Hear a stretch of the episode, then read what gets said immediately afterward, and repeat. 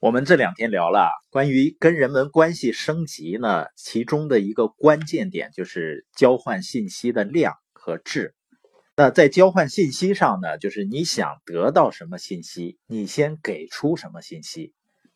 那其中呢，关系的第四个层次呢，叫信任。为什么我们说一个团队或者一个组织它有凝聚力？那凝聚力来自于哪儿呢？肯定是来自于信任啊，包括一个家庭成员之间也是这样的。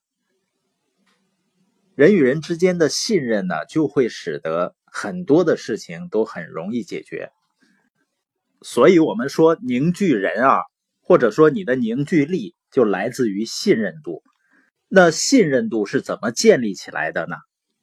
你对一个人的信任度，或者别人对你的信任度，究竟来自于？哪些方面呢？那么今天呢，我们就把信任度来解剖和分解一下。信任度的建立呢，它是由以下几个关键要素来决定的，也就是信任度等于信用度加上可靠度，再加上亲密度，然后除以自我中心。大家把这个公式啊记下来：信任度等于信用度加上可靠度，再加上亲密度，再除以自我中心。这样一分解呢，就像一栋房子，你把它分解开，你就知道它有哪些关键的要素组合而成的。那信任度也是这样的。比如说信用度，那什么是信用度呢？一谈到信用，大家会想起什么呢？比如说信用卡，也就是说，银行呢，它最关注的我们每个人的信用度，就是他要给我们办信用卡的时候，那他要给企业贷款的时候，他也最关心的就是这个企业的信用度。那这个信用度呢，就是偿付能力。但是有的人他有偿付能力，有的企业呢他有偿付能力，赖账的有没有呢？也有。那如果出现赖账的情况下，或者是你发现有一些人借钱啊，他借的时候说的很好，然后呢到还的时候，他可能会有这个钱，但是他就不愿意还。那你觉得这个人在你心目中的信用度会不会打折扣呢？肯定会的。有的人可能感觉啊，说反正我们关系也不错，我借你的钱也不多，然后呢就不了了之了。实际上，这对自身信用的伤害是极大的，因为它不是钱的问题，它是一个人信用的问题。这样你发没发现，一个人他讲不讲信用，会不会影响到别人对他的信任度呢？肯定会的。那第二个呢，叫可靠度是什么意思呢？我们现在经常接快递，比如说有的快递公司的那个快递员呢，啊，你有一个物品，你问他什么时候能送来，啊，他说下午两点能送来，结果到下午六点了呢，他还是没送到。你打电话问呢，他说明天上午送来，结果到明天上午如果又没送来的话，你觉得这个人的可靠度？会不会打折扣？就是当一个人他答应了一件事儿，他并不能够兑现的时候，他的可靠度会下降。那可靠度下降，会不会带来信任度的下降呢？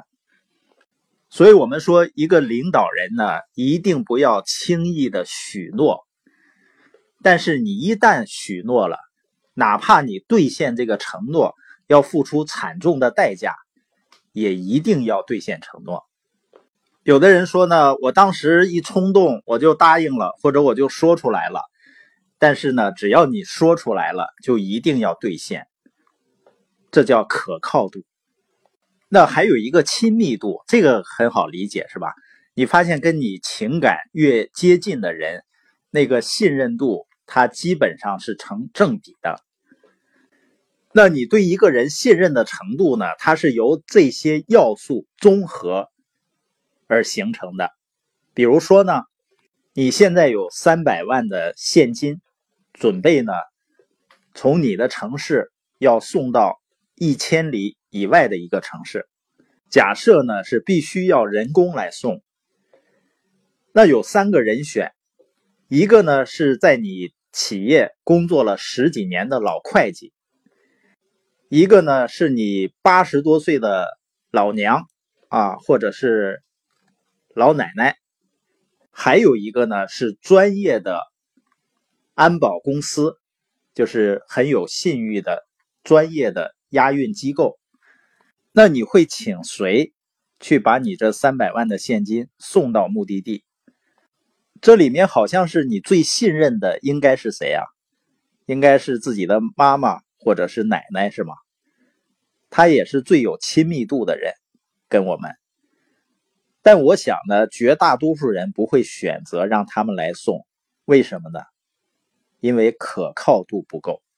因为你考虑那个年龄啊，他可能自己到了地方。他都不知道自己究竟来干什么的了，那你会不会请老会计呢？你发现你脑子里在衡量选择谁的时候，是这几个因素在起着作用，比如信用度、可靠度和亲密度。有的人可能就想了，要是二十万、三十万的，那就让老会计送，应该没什么问题。但是三百万的。在可靠度上，有的人可能就会有些动摇。你可能会寻思啊，这老会计可能在我家潜伏十多年，就等这一天呢。当然呢，他肯定跟他平时的一些表现是有关系的。那除以自我中心是什么意思呢？就说信任度等于信用度加上可靠度加上亲密度，还要除以自我中心。